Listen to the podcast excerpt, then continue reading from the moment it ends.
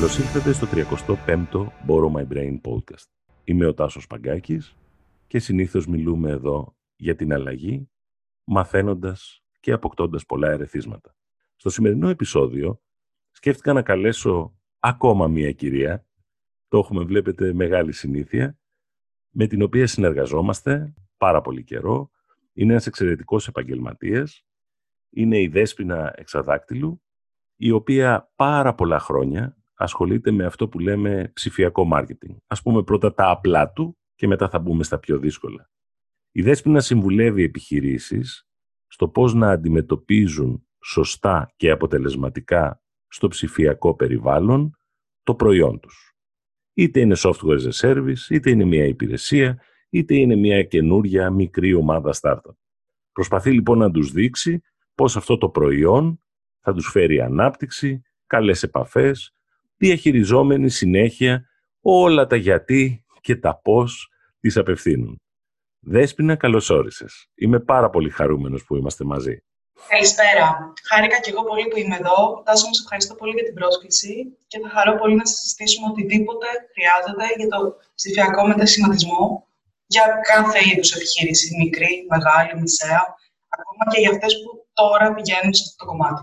Δέσποινα, ε, πολλά έχουν υποθεί για την πανδημία που μας έτυχε, αυτό το κακό το, το μεγάλο.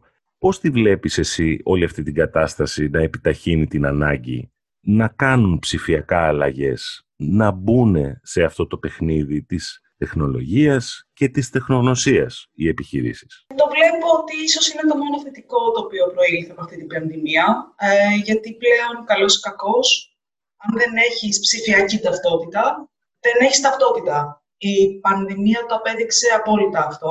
Κάθε επιχείρηση πλέον πρέπει να έχει κάποια μορφή ψηφιακής ταυτότητας και γενικότερα όσο πιο έντονη, όσο πιο πολύ διαφανής είναι γιατί καπτοτρίζει την μη ψηφιακή, δηλαδή το physical service που μπορεί να δίνει μια επιχείρηση, τόσο το καλύτερο. Τώρα, θέλω να σε ρωτήσω, ξέρω ότι είναι πολύ δύσκολο. Είναι πολύ διαφορετική η Microsoft από την κυρία που θέλει να πουλήσει έργα τέχνης μέσω του διαδικτύου. Είναι πολύ διαφορετικό το σούπερ μάρκετ της γειτονιάς μας, που λέμε, από έναν που τον λένε online creator και θέλει να κάνει εκπαίδευση, θέλει να είναι coach ή ένα δικηγορικό γραφείο. Αλλά σε παρακαλώ, βάλε με απλά λόγια ένα βασικό checklist που θα συμπλήρωνες εσύ για να ορίσεις μία επιχείρηση ότι είναι καλή ότι έχει ξεκινήσει σωστά στην ψηφιακή οικονομία. Νομίζω ότι το πιο σημαντικό σε όλα αυτά δεν είναι το αν θα κάνουμε ένα site, το αν θα προσπαθήσουμε να το πάμε online. Το πιο σημαντικό θεωρώ ότι είναι το experience που θα προσφέρουμε στον τελικό καταναλωτή, στον τελικό χρήστη, όπως το, λέμε, το λέω εγώ στη γλώσσα μου, πόσο πλέον μπορούμε να δώσουμε ένα experience μέσα από την όποια digital ταυτότητα, έτσι ώστε καλό ή κακό εχόντων των πραγμάτων, αυτός ο χρήστης δεν μπορεί να έρθει σε φυσική επαφή με εμάς, να μπορεί να γίνει όντως πελάτης μέσω του digital experience που προσφέρουμε. Τώρα αυτό έχει πάρα πολλές προεκτάσεις. Δεν τελειώνει απλά, όπως είπα, σε ένα site και δεν τελειώνει απλά σε μια digital παρουσία. Μπορούμε να συζητάμε για το πώς μπορεί να μεγιστοποιηθεί ή να μεγιστοποιηθεί η προσπάθεια τη εκάστοτε εταιρεία, ε, ανάλογα πάντα με αυτό που έχει να προσφέρει. Πάντως, το ρεζουμέ είναι ότι πρέπει πλέον να είμαστε πάρα πολύ, να προσπαθούμε να βιώσουμε τι θα έκανε ο χρήστης αν ήταν φυσικά και να το περάσουμε σε ένα digital περιβάλλον. Όσο και ανέφικτο αν ακούγεται αυτό, γιατί μπορεί να προσφέρουμε κάτι το οποίο μέχρι χθες δεν υπήρχε στο digital. Παρ' όλα αυτά, ένα experience του τι προσφέρουμε μπορεί να δοθεί. Με αυτό που μου λες, μου φέρνεις στο μυαλό το παράδειγμα ενός ε, αθλητικού ε, coach, ενός προπονητή, που θα έπρεπε να σκέπτεται τι ψάχνω εγώ δηλαδή ιντερνετικά, ώστε εκείνη την ώρα να μου το δώσει ως λύση, αλλά να μου κάνει και εύκολη τη ζωή όταν μπω στο site. Γιατί μπαίνουμε σε site στα οποία λείπουν η ταυτότητα, ποιος είναι από πίσω, τι ακριβώς γίνεται και πώς το κάνω αυτό ρε παιδιά, έτσι. Αλλά από αυτά που μας λες, τελικά ε, ψηφιακή επιχείρηση δεν είναι. Ε, συμφωνώ απόλυτα με αυτό που είπες, ότι λάνσαρε κάποιος το site του και τελείωσε. Τι θα έλεγες όμως σε αυτούς οι οποίοι βομβαρδίζονται καθημερινά από SEO experts, από ε, design και developers, ανθρώπους, να τους φτιάξουν ένα site, να τους φτιάξουν ένα application, να τους βοηθήσουν στο περιεχόμενο που θα ανεβάσουν για να φέρουν κάποιο κόσμο στο site, στο blog, στο Etsy.com, ε, στο e-commerce, στον e-commerce χώρο τους. Τι θα τους έλεγες ότι πρέπει να προσέξουν. Γιατί εδώ το θέμα δεν είναι δεν εννοώ ότι πρέπει να προσέξουν από την πλευρά του πόσο κοστίζει αυτό. Εννοώ ότι πρέπει να προσέξουν γιατί εκεί έξω είναι 7,5 δισεκατομμύρια ιστοσελίδες. Νομίζω ότι εδώ το πρώτο πράγμα που πρέπει να προσέξεις είναι το positioning, που σημαίνει το πώς ακριβώς μεταφέρω το μήνυμα στον τελικό καταναλωτή ή στον πελάτη ή όπως θέλουμε να τον ονομάσουμε και πόσο πλέον οι επαφές που κάνει ο πελάτης σε όποια digital, σε όποιο digital περιβάλλον υπάρχει, είναι άρτιο από το α έως το ω. Δεν μπορεί ο πελάτης να βλέπει μια προσφορά, για παράδειγμα, στο site, να παίρνει ένα email για αυτή την προσφορά και στο τέλος, όταν πάει να αγοράσει, να υπάρχουν κρυμμένα, κρυμμένοι όροι από πίσω, για παράδειγμα, πραγματικά δεν αντικατοπτρίζουν τίποτα από τις προσδοκίες του. Αυτό είναι ένα πάρα πολύ απλό παράδειγμα, αλλά και πάρα πολύ σύνηθες. Γενικότερα, ο καταναλωτής έχει γίνει πιο απαιτητικός. Η προσφορά έχει γίνει. Είναι, υπάρχει πληθώρα προσφοράς πλέον. Υπάρχουν πληθώρα services και υπάρχει πάντα κάποιος που έχει σκεφτεί κάτι που εμείς δεν κάναμε. Που δεν έχουμε σκεφτεί, που δεν έχουμε υλοποιήσει, που ίσως δεν έχουμε έτοιμη ομάδα για να το κάνει αυτό. Φυσικά και το SEO και το design και όλα αυτά που ανέφερες είναι πάρα πολύ βασικά. Αλλά στο τέλος της ημέρας πρέπει να δίνουν να είναι απλά το περιτύλιγμα. Η ουσία πρέπει να είναι ένα service, ένα προϊόν, το οποίο κάνει αυτό που υπόσχεται. Και στην προκειμένη περίπτωση το top of the funnel ή όπως αλλιώς λέμε εμείς οι πρώτες πράξεις που κάνει ο χρήστης, ο καταναλωτής ή οποιοδήποτε για να έρθει σε επαφή με το service σου, πρέπει να είναι τόσο άρτιες για όταν λοιπόν πάει στο δεύτερο στάδιο πριν αγοράσει, που είναι εκεί που το σκέφτεται, να μπορεί να πιστεί από άλλα πράγματα. Από ίσως, ξέρω, κάποια δωρεάν αξία που θα δώσουμε, ίσως να είναι ένα content, ένα e-book, κάτι το οποίο όμως να του δώσει αξία για να, να πάει στο επόμενο βήμα όλα αυτά τα βήματα αποτελούν και μεγάλη σκέψη και κάποιο flow από πίσω, βημάτων, που έχουμε παρατηρήσει που κάνουν ίσως οι πελάτες που έχουμε που δεν είναι σε digital μορφή τώρα. Οπότε ίσως πρέπει να ρωτήσουμε τι κάνει το πελάτη μου να με εμπιστευτεί και να πάρει το προϊόν όταν δεν είναι σε digital περιβάλλον; Τι λείπει από τις ομάδες μου για να το κάνουν αυτό σε digital μορφή, Ποια είναι ίσως τα εσωτερικά εργαλεία που να το χρησιμοποιήσουμε; Και από εκεί ξεκινάει μια μεγάλη κουβέντα. Ναι, εδώ με, με βάζεις να θυμηθώ πόσες φορές έχω βρεθεί κοντά με, με επιχειρηματίες, ε, μικρούς και μεσαίους, οι οποίοι πραγματικά ε, θεωρούν ότι αν αντιμετωπίσω ένα website σαν κουτάκια που βάλω πολλές εικόνες, βάλω και υπηρεσία, βάλω και προϊόν, βάλω και ένα άρθρο, τελείωσα. Αλλά αυτό που περιγράφεις είναι εντελώς διαφορετικό, γιατί στην πραγματικότητα, όταν εμένα μου υπόσχεται, ας πούμε η Microsoft, την πιάσαμε στο στόμα μας, ότι θα κατεβάσεις από εδώ ένα προϊόν, θα πας εκεί και θα σου δώσω οδηγίες και θα σου απαντήσω στις ερωτήσεις. Θα το κάνεις όλο αυτό σε τρία λεπτά. Και στο τέλος κάτι με απογοητεύσει, είναι καταστροφή. Είναι για αυτούς κακή κουβέντα από στόμα σε στόμα. Είναι για εμένα, εντάξει, από τη Microsoft ίσως δεν μπορώ να ξεφύγω έτσι εύκολα, αλλά είναι το θέμα που με πάει στο επόμενο. Τελικά συνειδητοποιούν και από τη δικιά σου εμπειρία και από τα project που έχεις εμπλακεί, συνειδητοποιούν πόσο κακό είναι να έχουν μία δυσαρέσκεια στην πλευρά του πελάτη. Το, το καταλαβαίνουν. Το μεγαλύτερο μειονέκτημα, θεωρώ, της πλειοψηφίας των επιχειρήσεων ε, είναι ότι δεν μπορούν να έχουν έμπαθη για τον τελικό πελάτη, για τον τελικό χρήστη, και πάλι λέω παραδείγματα γιατί κάθε επιχείρηση είναι διαφορετική. Ναι, η αλήθεια είναι ότι γενικότερα τα παράπονα τα καταλαβαίνουν. Ε, το θέμα είναι ότι ο πελάτης δεν γυρνάει εύκολα μετά από αυτό. Και η αλήθεια είναι ότι ένα παράπονο να δημιουργηθεί θα μείνει σαν μια κακή εντύπωση αποτυπωμένη, που μετά μπορεί να στοιχήσει δεκαπλάσιες κινήσεις στην εκάστοτε εταιρεία για να φέρει αυτόν τον πελάτη πίσω, ή αυτόν τον χρήστη πίσω, ή αυτόν τέλος πάντων τελικό καταναλωτή. Έχει να κάνει ξεκάθαρα με το πόσο μεγάλα είναι αυτά τα παράπονα, πόσο έντονα μπορεί να είναι, μήπως είναι επαναλαμβανόμενα, μήπως έρχονται από όλο το πελατολόγιο, μήπως έρχονται από τον ίδιο πελάτη πολλές φορές. Αν όλα αυτά τα βλέπουμε και δεν κάνουμε τίποτα, τότε είναι κάτι το οποίο τελικά στο τέλος της ημέρα δεν μας κοστίζει μόνο έναν πελάτη, θα σου κοστίσει πολύ παραπάνω. Η παλιά εποχή έλεγε ότι δεν πειράζει, ξέρω ότι κάποιοι θα δυσαρεστηθούν ή έχω πολλές ουρές στις τράπεζες ή το προϊόν δεν ήταν καλό ή μία μαμά πήγε στον Εθνικό Οργανισμό Τροφίμων να καταγγείλει ότι έγινε μπλε η γλώσσα του μικρού παιδιού της, αλλά βάλε λίγο διαφήμιση και θα έρθουν καινούργοι. Σήμερα όμως, νομίζω και θέλω να το σχολιάσεις αυτό, έχει αναπτυχθεί μια λογική. Δεν θέλω να πω ότι οι καταναλωτές είναι πιο αυστηροί, είναι πιο όριμοι κτλ.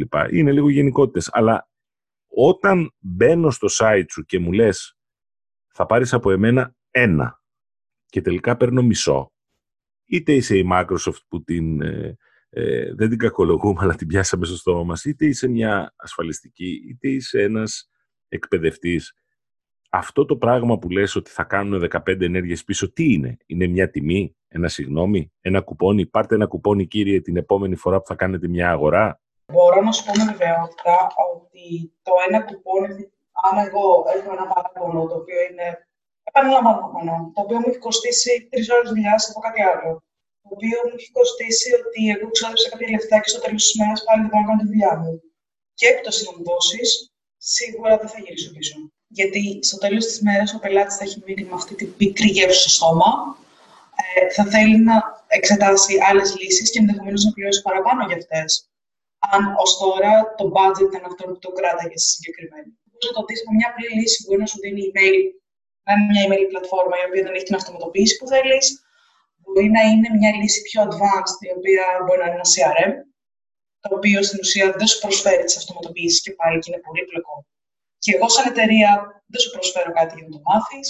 Μπορεί να του παρήγγειλα ένα ζευγάρι σκουλαρίκια και ήταν σπασμένο το κούμπομα και για να το γυρίσω πίσω έχασα τέσσερις μέρες στα μεταφορικά, στις συνεννοήσεις. Μπορεί να μην είχε refund policy η εταιρεία. Είναι πάρα πολλά. Το θέμα είναι ότι η τιμή δεν διορθώνει κάτι και επίσης η διαφήμιση δεν διορθώνει κάτι. Αυτό που διορθώνει κάτι είναι η άμεση κατανόηση του pain point, η άμεση αντίδραση της εταιρείας και το πώς ακριβώς βάζει σε προτεραιότητα το να λύσει αυτά τα θέματα. Αν είναι κάτι που έρχεται από 9 στους 10 πελάτες, από 5 στους 10 πελάτες ή από ένα σεβαστό ποσοστό, σε επαναλαμβανόμενη φάση, ε, εκεί δεν φταίει ο πελάτης. Εκεί απλά σαν εταιρεία δεν μπορείς να κρατήσεις τον πελάτη. Έχει ξοδέψει κάποια λεφτά σε σένα και ξαναξοδεύεις πάλι λεφτά για να τον φέρεις. Σε marketing budget, σε διαδικασίες, σε ανθρώπους. Συγγνώμη που σε διακόπτω όμως. Κάτσε ρε παιδί μου. Έχουν περάσει τώρα 10 χρόνια που αυτό που λέμε digital ε, έχει, ε, έχει ικανά ε, επικοινωνηθεί. Υπάρχουν πληροφορίες στο διαδίκτυο. Αν θελήσεις να κάνεις το οτιδήποτε με ένα how-to στο YouTube το βρίσκεις. Τη δεύτερη παγκόσμια πλατφόρμα αναζήτησης. Υπάρχουν ειδικοί. Αυτές οι επιχειρήσεις έχουν προσλάβει κάποιον που πουλάει στρώματα και φτιάξαν ένα e-shop. Έχουν προσλάβει κάποιον ο οποίος τους κρατάει το facebook και απλά τους γεμίζει εκεί με θόρυβο, αλλά τέλος πάντων γιατί, γιατί δεν ρωτάνε, δηλαδή με αυτό που λέμε όχι μόνο δεν αρκεί να φτιάξεις ένα site, αλλά πρέπει να πας βήματα πίσω πριν το φτιάξεις, να βάλεις λίγο μυαλό. Γιατί δεν ρωτάνε, δεν ξέρουν τον πελάτη τους. απλά αυτοματοποιούν και αποθέτουν όλες τις ελπίδες σε κάτι μάμπο τζάμπο που τους λέει η τεχνολογία.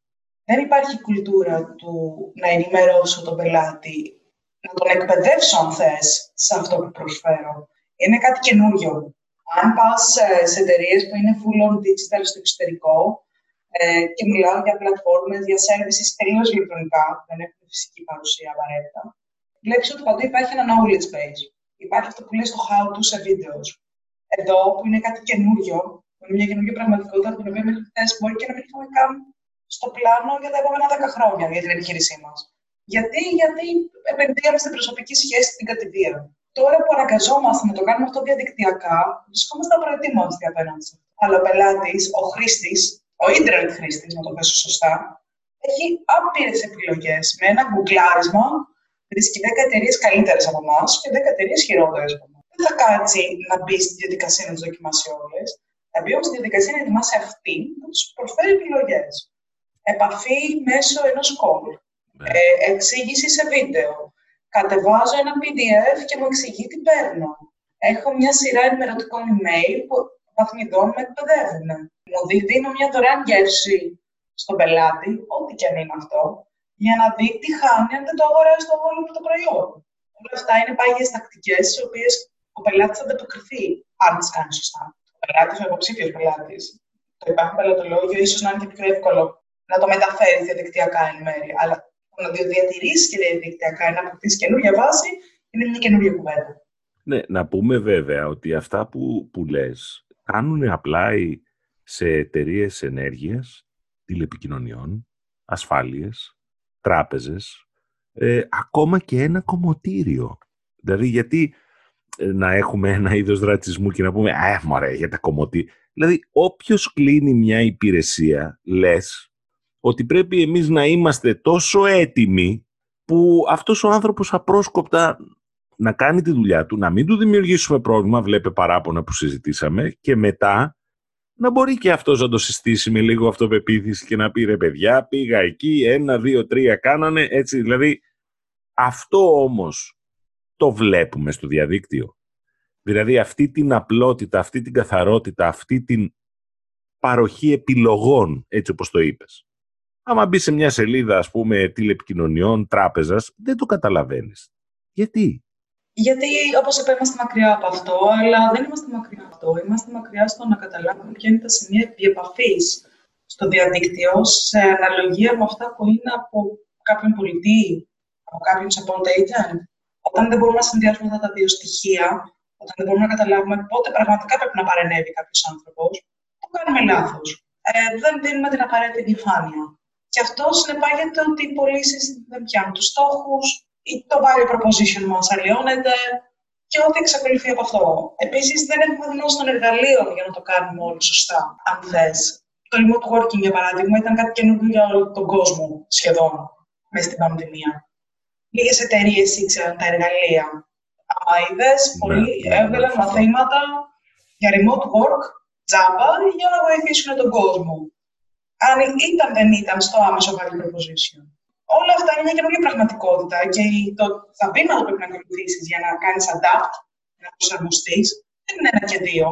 Αλλά σίγουρα βοηθάει το να μπορέσουμε να κάνουμε μια προσωμείωση το τι κάνουμε live και τι κάνουμε δικτυακά και πού το ένα σημείο πρέπει να συναντήσει το άλλο. Αυτό είναι μια καλή αρχή. Κάτσε όμως, ε, να σε ρωτήσω τώρα. Για να, εγώ πολύ συχνά είσαι και εσύ μέλος, μπαίνω και βλέπω αυτή την, ε, αυτό το group στο Facebook, το Digital Nation που εκεί είναι μαζεμένοι άνθρωποι σχετικοί με το SEO, με την κατασκευή, ε, με το digital marketing, μόνο με τα social media. Όλοι αυτοί οι άνθρωποι σε κάποιες εταιρείες δουλεύουν. Μικρές, μεσαίες, μεγάλες δεν παίζει ρόλο. Όταν λοιπόν μου λέει κάποιος θα σου παραδώσω ένα προϊόν, μου δίνει ένα μοναδικό κωδικό να δω το δέμα μου. Με στέλνει στο Viber. Βλέπω ότι δεν το παραλαμβάνω. Ξαναγυρίζω στο site. Βλέπω ότι δεν έχει παραδοθεί ακόμα στο υποκατάστημα. Τους παίρνω τηλέφωνο. Βουίζει. Αυτά δεν είναι συμπτώματα ώστε να γυρίσει η επιχείρηση και να αγκαλιάσει αυτές τις νέες ειδικότητες που έχει προσλάβει και να πει ρε παιδιά, ελάτε εδώ όλοι, γιατί η παροχή της υπηρεσίας από το σχεδιασμό μέχρι την ώρα του τελευταίου κλικ θα έπρεπε να είναι μια ενιαία επιχειρησιακή λειτουργία, όπως είναι η αποθήκη, όπως είναι το λογιστήριο, όπως είναι οποιοδήποτε operation ενδο, ενδοεπιχειρησιακό, έτσι δεν είναι; Γιατί δεν το κάνουν, είναι εκεί οι άνθρωποι. Γιατί είναι μια καινούργια πραγματικότητα, γιατί δεν έχουμε συνηθίσει ακόμα, γιατί δεν μας περνάει από το μυαλό που ξέρει τι γίνεται στο διαδικτυακό περιβάλλον. Ε, γιατί είχαμε επενδύσει πάρα πολύ στην διαπροσωπική σχέση καθ' αυτή. Και γιατί ίσως δεν ξέρουμε να τη μεταφέρουμε και στην digital πραγματικότητα. Φυσικά όλα αυτά τα επαγγέλματα που ανέφερες είναι πάρα πολύ χρήσιμα. Αν δεν έχω ένα SEO expert, δεν μπορώ να κάνω ranking στο Google στις πάνω σελίδες. Αν δεν έχω social media, δεν μπορώ να κάνω aware. Αλλά με τόσες διαφημίσεις και τόσα social media και τόση πληθώρα μηνυμάτων. Πραγματικά δεν αρκεί αυτό. Πρέπει το experience, και το λέω experience γιατί στην ουσία στο τέλος της ημέρα έχω μείνει με μια εντύπωση. Όσο πιο άρτια είναι τα, τα touch points, η συνοχή των μηνυμάτων και της εμπειρίας που προσφέρουμε, τόσο το καλύτερο για μένα ώστε να γίνω ένας αφοσιωμένος πελάτης. Είναι ένα καλό lead το οποίο κάποια στιγμή θα κάνω convert, γιατί ο ναι, κόσμος να, να νιώθω να... καλά. Σωστό. Ακριβώς. Γιατί ο κόσμος μπορεί να νιώθει ότι το θέλει αυτό το προϊόν, ότι θέλει αυτή την υπηρεσία και αυτή τη στιγμή να μην έχει τα λεφτά, να είναι committed αλλού. Να μην έχει έκτη ώρα να κάνει αυτό το βήμα. Μπορεί απλά να θέλει να ενημερωθεί. Υπάρχουν πάρα πολλές περιπτώσεις. Οπότε πρέπει να γίνει ένα εσωτερικό lead scoring, να το πω πολύ απλά, που τονίζει πότε πρέπει κάποιος να κάνει το reach out, πότε πρέπει κάποιος να πάρει ένα τηλέφωνο, να πάρει και ένα feedback. Γιατί δεν υπολογίζουμε ποτέ στο feedback. Θεωρούμε ότι εντάξει, έγινε το conversion, το πήρε ο χρήστης. Συγγνώμη, φτιάξαμε τη σελίδα, όλα τρέχουν μόνα τους και ξεχνάμε ότι εκεί έξω υπάρχουν πραγματικοί άνθρωποι, έτσι. Δηλαδή αυτό μου λες. Μα στο τέλο τη μέρα όλοι πραγματικοί άνθρωποι είμαστε. Το να μεταφέρεις, για παράδειγμα, να σου το πω πολύ απλά, δεν έχω δει καμιά επιχείρηση να κάνει ένα σεμινάριο δωρεάν στους πολύ έτσι, engaged, στα engaged prospects, αυτά που κάνουν πολλά κλικ, που διαβάζουν τα email, που διαβάζουν το content, και να τους πει ότι έλατε να μάθετε γιατί θα σας ωφελήσει αυτή η επιχείρηση στρατηγικά, η υπηρεσία στρατηγικά. Πέντε πράγματα. Δεν χρειάζεται να κάνεις σχεδιασμό και τζάμπα δώσει κάποιο πτυχίο, αλλά πέντε πράγματα που να βοηθήσουν να αποκτήσεις μια εμπιστοσύνη πρώτον στην μπράντα και δεύτερον να το ανοίξουν και λίγο τα μάτια γιατί πρέπει να το κάνει, είναι το λιγότερο απαραίτητο. Δηλαδή να θέσει ένα νούμερο κέρδους που μπορεί να είχε κάποιος που πήρε στην υπηρεσία. Ποια ήταν τα best practices. Το οτιδήποτε. Μέχρι και να φέρεις ένα ευχαριστημένο πελάτη να του πάρεις μια συνέντευξη και αυτό να το ακούσουν σε ένα webinar, σε ένα podcast. Οτιδήποτε μπορεί να κάνει apply. Ναι, ναι, το καταλαβαίνω. Τώρα θέλω να γίνω λίγο έτσι ε, πιο κοινικός. Άντε και όλοι γίναμε digital και ξεπεράσαμε τις ελλείψεις κουλτούρας, οργάνωσης, στρατηγικού σχεδιασμού. Το καταλάβαμε καλά. Εκεί έξω όμως δέσποινα. Υπάρχουν 7,5 εκατομμύρια ιστοσελίδες. Το λέω έτσι χοντρά και μπακάλικα γιατί αυτή είναι η αλήθεια. Εγώ σαν καλός επαγγελματίας, μα υπάρχουν άλλοι 100 εκατομμύρια σαν εμένα. Το προϊόν ονομασίας προέλευσης κατάλαβαν τελικά ότι πρέπει να έχει λίγο θυμάρι, λίγο μέλι, λίγο μυρωδιά. Αλλά όταν μπαίνεις, ας πούμε, σε ένα ξενοδοχείο, όλα έχουν μια homepage με τη μεγάλη την πισίνα, με την άπλα, με το...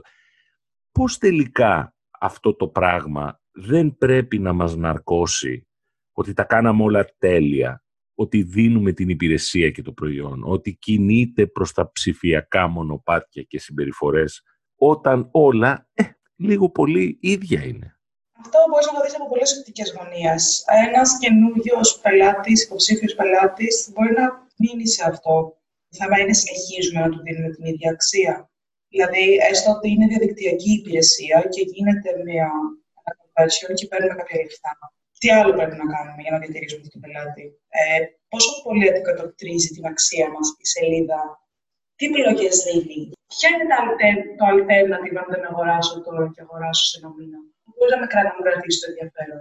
Υπάρχουν πάρα πολλές ιστοσελίδε, υπάρχουν πάρα πολλά services. Λίγα όμως δεν είναι πραγματική αξία. Εγώ μπορεί να είμαι ένας άνθρωπος ο οποίος το κάνω ενημερωτικά, το κάνω για πρώτη φορά, δεν ξέρω τι κάνω. Πρέπει να είσαι σαφής σε αυτό που προσφέρεις. Πρέπει να κάνει άμεσα σύνδεση με το pain point. Πρέπει να διαχωρίσεις πού στοχεύει. Γιατί όλα αυτά τα SEO και τα content είναι λίγο generic. Μόνο όταν πει ένα flow, ο υποψήφιος πελάτης γίνεσαι πιο συγκεκριμένος. Ναι, εδώ, εδώ κιόλας μου θυμίζεις ένα άλλο μεγάλο κομμάτι που με απασχολεί, γιατί ε, με απασχολεί επαγγελματικά. Ε, έχει, έχει πριτανεύσει αυτή την εποχή αυτή η λογική του passive income. Δηλαδή ότι εγώ δημιουργώ ε, ψηφιακό περιεχόμενο κάπου βρίσκεται, κάπου το κατεβάζουν, ε, μπαίνουν σε ένα sales funnel, κάποια βήματα που τους ε, έτσι ε, προσέχω, τους ενημερώνω, φεύγουν αυτοματοποιημένα emails, οι άνθρωποι ανταποκρίνονται και εγώ είμαι κάπου έξω στην παραλία και πίνω καφέ και γίνομαι εκατομμυρίουχος. Το πρότυπο το αμερικανικό των 285 εκατομμυρίων στον όγκο μιας μικρής χώρας και αγοράς. Το οποίο είναι αναγκαίο όμως γιατί μπορεί να είναι φροντιστήριο, μπορεί να είναι γιατρός, μπορεί να είναι εκπαιδευτής για κάποιο ειδικό θέμα, πώς πετάω αεροπλάνο, πώς σώζω ζωές, μπορεί να είναι ένας σύμβουλος, οποιαδήποτε υπηρεσία. Σε αυτούς τι θα έλεγες, που πλέον το προϊόν τους είναι άειλο. Ε, και άντε δώσανε κάποια έτσι φαινομενική πρώτη αξία. Μπήκε κάποιος μέσα στον κόσμο τους. Άρχισε να διαβάζει για αυτούς. Τι θα τους έλεγες όμως, γιατί στο παράδειγμα της, ε, της εταιρείας Courier ή της τράπεζας, εκεί τα πράγματα είναι και ορθολογικά. Να είναι σαφή, να είναι διαφανή, βεβαίως όλη η εταιρεία εμπλεκόμενη, ε, στο στρώμα το ίδιο, στο προϊόν ονομασίας προέλευσης το ίδιο. Μ' αρέσει, δεν μ' αρέσει, είναι μουχλιασμένο, γεια σας. Εδώ όμως υπάρχει ένας κόσμος υπηρεσιών. Από το software μέχρι το Go. Τι πρέπει να κάνουν αυτοί; Θα του έλεγα να βρουν τρόπους διάδρασης ηλεκτρονικά με το χρήστη που να είναι. Και το λέω χρήστη γιατί είναι Ιντερνετ χρήστης, ξεκάθαρα. Που να προσφέρει values ε, συνεχόμενα. Όπως είπα, θα μπορούσε να είναι ένα webinar, ένα podcast. Θα μπορούσε να είναι ένα QA. Ρωτάω και απαντάω. Θα μπορούσε να είναι, κάνουμε ένα δωρεά, μια δωρεάν συνάντηση διαδικτυακή, να συζητήσουμε αυτό το φλέγον θέμα και να μην χρειάζεται να πουλήσουμε κάτι, δηλαδή να μην πουλάς κάτι. Κάτι το οποίο θα κάνει απλά σε προσωπική σχέση, την οποία δικτύεις διαδικτυακά. Δεν το έχουμε συνηθίσει αυτό και όμως γίνεται. Δηλαδή όλα τα ηλεκτρονικά προϊόντα, όλα τα digital products, να το πω απλά, δεν έχουν φυσική παρουσία. Όμως όταν η εμπειρία είναι καλή για τον χρήστη, ο άλλος θα γυρίσει. Πρέπει λοιπόν να υπάρχει σημεία διάδραση που καθορίζουν και παίρνουν συνεχόμενο feedback για το τι προσφέρουμε σε αντίθεση με αυτό που πιστεύουμε ότι προσφέρουμε. Ναι, άρα δηλαδή για να έχεις συστάσεις, καλή εικόνα και θετική διάθεση, κατά κάποιο τρόπο μου λες. Ναι, να μπορείς να εκπαιδεύεις, να μπορείς να κάνεις interaction, να μπορείς να αποκτήσεις μια προσωπική σχέση η οποία θα είναι σε digital μορφή. Καλός ή κακός, το digital ενώνει περισσότερο. Είναι, μπορεί να είναι πιο απρόσωπο γιατί δεν το βλέπεις τον άλλον face to face.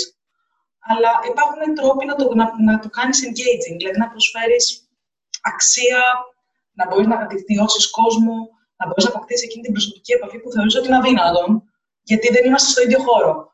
Υπάρχουν τρόποι, δεν ξεχνάμε την ανθρωπιά μας. Στο τέλος της ημέρα είμαστε άνθρωποι που προσπαθούμε να κάνουμε τη δουλειά μας. Παρ' όλα αυτά όμως, ε, δεν πρέπει να το κάνουμε one-off. Εντάξει, μπήκε, αγόρασε, έφυγε. Ωραία.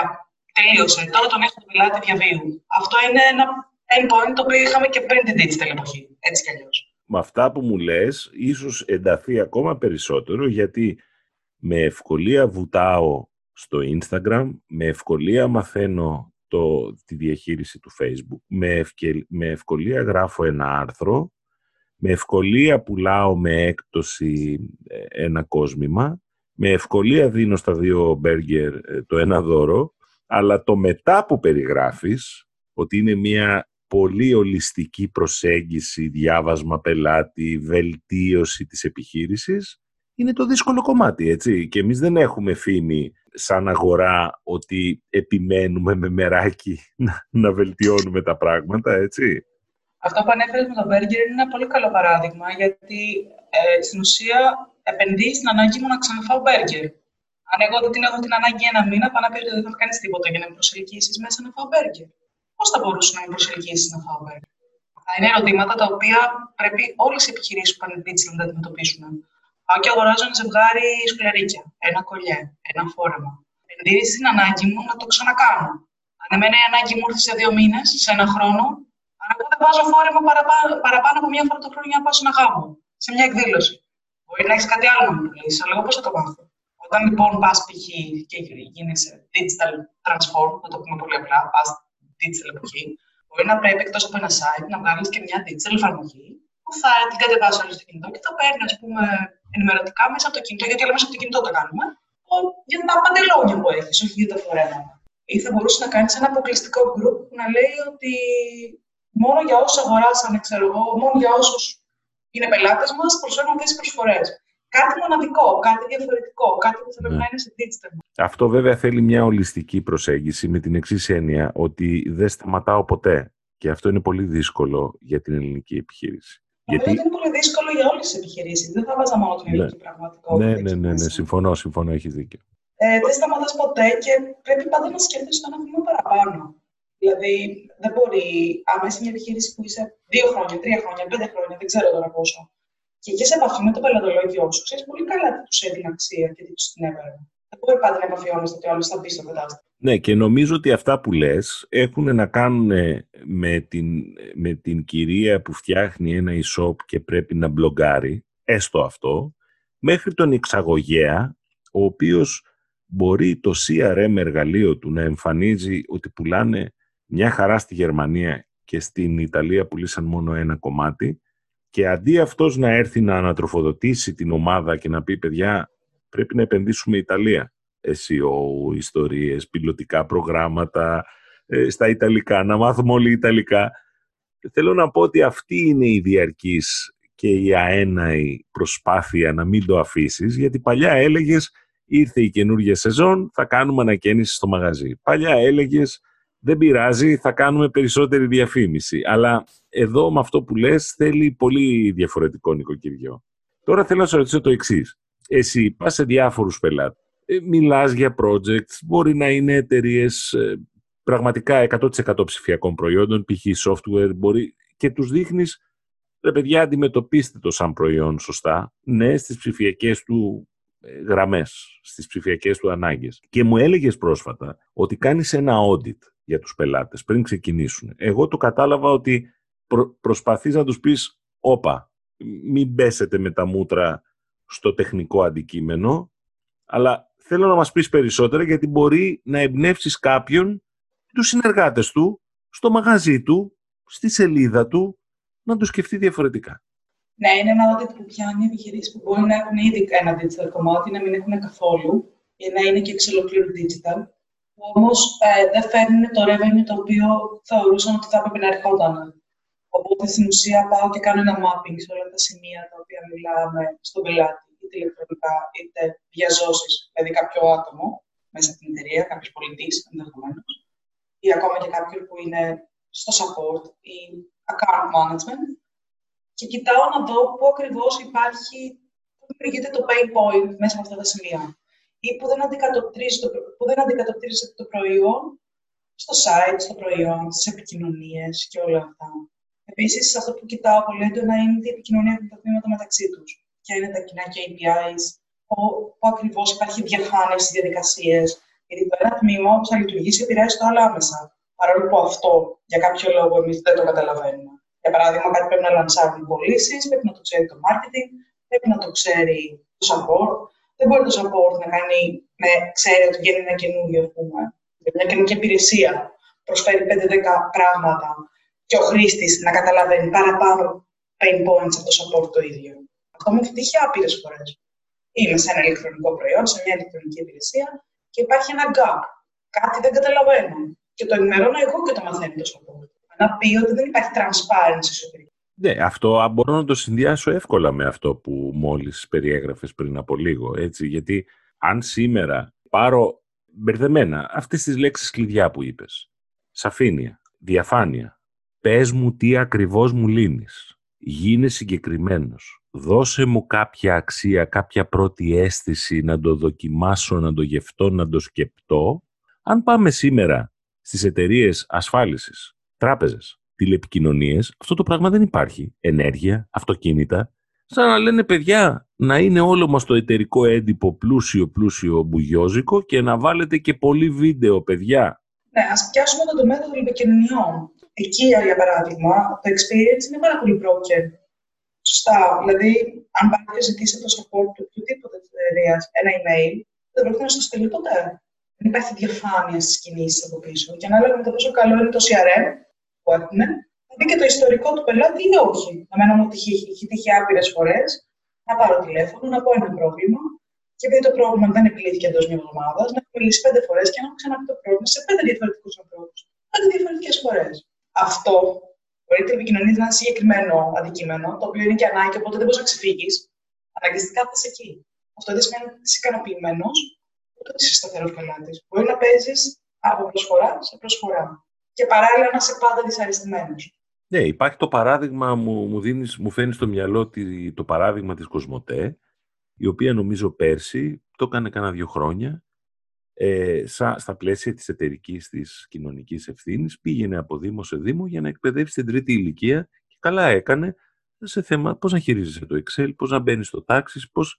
Πολύ, πολύ... Αλλά όταν πας στις σελίδες της εταιρείας, υπάρχει αυτό το κομπλικέ που είμαι ε, στο ίντερνετ πελάτης και μπαίνω μέσα και τώρα έχει αρχίσει βεβαίως και καλυτερεύει ακόμα και η πληρωμή και η απόδειξη κτλ. Αλλά δεν είναι το ίδιο. Απ' την άλλη, έχει τη Verizon στην Αμερική, η οποία είναι price position, γιατί έχει να αντιπαλεύσει τα τέρατα, η οποία πληρώνει η ημερομίσθια για να πάνε στελέχη της στα χιλιάδες καταστήματα και να είναι προσβάσιμοι από τον κόσμο να απαντούν σε απορίες για τα δικαιώματά του. Τώρα, αν θα πάνε δύο πελάτες στο Μississippi ή θα πάνε 102, αλλά τουλάχιστον αυτό δείχνει ότι προσπαθεί και το ψηφιακό που είναι λίγο πιο φευγαλαίο, λιγότερες λέξεις, μη γράφετε πολλά παιδιά, αλλά και το πραγματικό experience που λες, να τα παντρέψεις σωστά. Αυτό είναι το αιώνιο ερώτημα, πώς τα παντρέψεις σωστά. Και εσύ στην ουσία με αυτό το audit, δηλαδή προσπαθείς και να ενώσεις τα σιλό της επιχείρησης και να τους δείξεις καλές πρακτικές. Ναι, και που ενδεχομένω δεν, δεν υπάρχει κάτι το οποίο να έχουμε σκεφτεί στην επικοινωνία και ποιου αυτοματισμού μπορεί να υπάρχουν από πίσω, ποια εργαλεία δηλαδή μπορεί να είναι βασικά για να υιοθετήσουν, ε, ποια τμήματα θα πρέπει να τα υιοθετήσουν, ποιο είναι το κοινό σημείο αναφοράς των τμήματων, πού ο πελάτης μπορεί να δείχνει ότι θέλει κάτι και εμείς δεν μπορούμε να το αντιμετωπίσουμε. Γενικά το λέμε audit, αλλά είναι εντάξει. Ανάλογα το προϊόν ή ανάλογα την υπηρεσία μπορεί να τραβήξει μία εβδομάδα μέχρι ένα μήνα. Είναι ξεκάθαρα τι προσφέρουμε. Δεν δίνει ναι. λύσει, επισημαίνει τα pain points, ναι, δίνει ναι. πέντε next steps και από εκεί και πέρα είναι ανάλογα το τι θέλει ο πελάτης. Αν υπάρχει εσωτερικό τμήμα, μπορεί να το αντιμετωπίζει αυτό. Κοίταξε, Αν δεν υπάρχει... χαίρομαι πολύ που το λες αυτό, γιατί τα λάθη της ψηφιακής οικονομίας τελικά δε, δε, δεν σε ερμηνεύω. Εγώ θα το πω έτσι όπως το κατάλαβα και εσύ ε, δώσ' το με το δικό σου τρόπο. Δεν είναι στα εργαλεία ή στην τεχνολογία είναι στο μυαλό και στην ενσυναίσθηση, όπως είπες, και στην αγάπη που δείχνουμε γι' αυτό. Δηλαδή, δεν είναι πουλα μου ένα περιδέρεο ή ένα ζευγάρι σαγιονάρες. Ε, α, θέλεις να το πουλήσω στο facebook ή στο site μας, να φτιάξουμε e-shop, να βάλουμε εγώ commerce. Δεν είναι αυτά τα θέματα. Τα λάθη είναι να σκεπτόμαστε εμείς για εμάς, χωρίς εκείνους τους ε, ρημαδοπελάτες εκεί έξω που υποτίθεται κάτι ψάχνουν, κάτι αναρωτιούνται, έτσι. Ακριβώς. Δέσποινα, σε ευχαριστώ πάρα πολύ έτσι, για τη συζήτηση που είχαμε. Επειδή με απλό τρόπο, παρά το γεγονός ότι έχεις εξειδικευθεί σε κάποια πράγματα, νομίζω ότι και ελπίζω ότι θα βοηθήσουμε σαν ερέθισμα αρκετούς που σκέπτονται ατομικά ως κανονική επιχείρηση, ως ένα μικρό startup, ως μεγάλη επιχείρηση, να πάρουν αυτά τα ερεθίσματα και κάπως να το πάνε αλλιώς. Ναι, και θεωρώ ότι τα πρώτα βήματα είναι πάντα να κάνουμε το πρώτο βήμα πίσω και να δούμε τι προσφέρουμε τώρα και σε αναλογία τι μπορεί να προσφερθεί διαδικτυακά. Και μπορεί να μην είναι όλο αυτοματοποιημένο στην αρχή, μπορεί να είναι δύο κομμάτια. Πώς προσθέτουμε πάνω σε αυτά τα δύο κομμάτια; Να γίνει μεταφορά στο digital και τελικά να μην προσφέρουμε τίποτα και εμείς να έχουμε ξοδέψει κόπο και χρόνο, αν μη τι άλλο λεφτά, νομίζω ότι απλά στο τέλος της ημέρας μας αφήνει σαν χαμένη μου βγάζει συνέχεια το τέτοιο να σε ρωτήσω τόσα πράγματα, αλλά μετά δεν θα ήταν podcast, θα ήταν η Πάπυρο Λαρούς Μπριτάνικα. Λοιπόν, θα, θα στο ρωτήσω όμως. Πολλοί συνεργάτες, πελάτες και φίλοι νιώθουν ότι στο ίντερνετ αν είχαν 100 προϊόντα στο e-shop, αν είχαν 80 σεμινάρια, αν είχαν 75 ε, σεμεδάκια, πρέπει να τα βάλουν όλα. Εγώ κάπου εκεί ανησυχώ. Δεν έχω κάτι αντικειμενικό να πω, αλλά το ίντερνετ δεν είναι μια βιτρίνα που τα μπουκώνει με πράγματα. Είναι σωστό έτσι όπως το σκέφτομαι.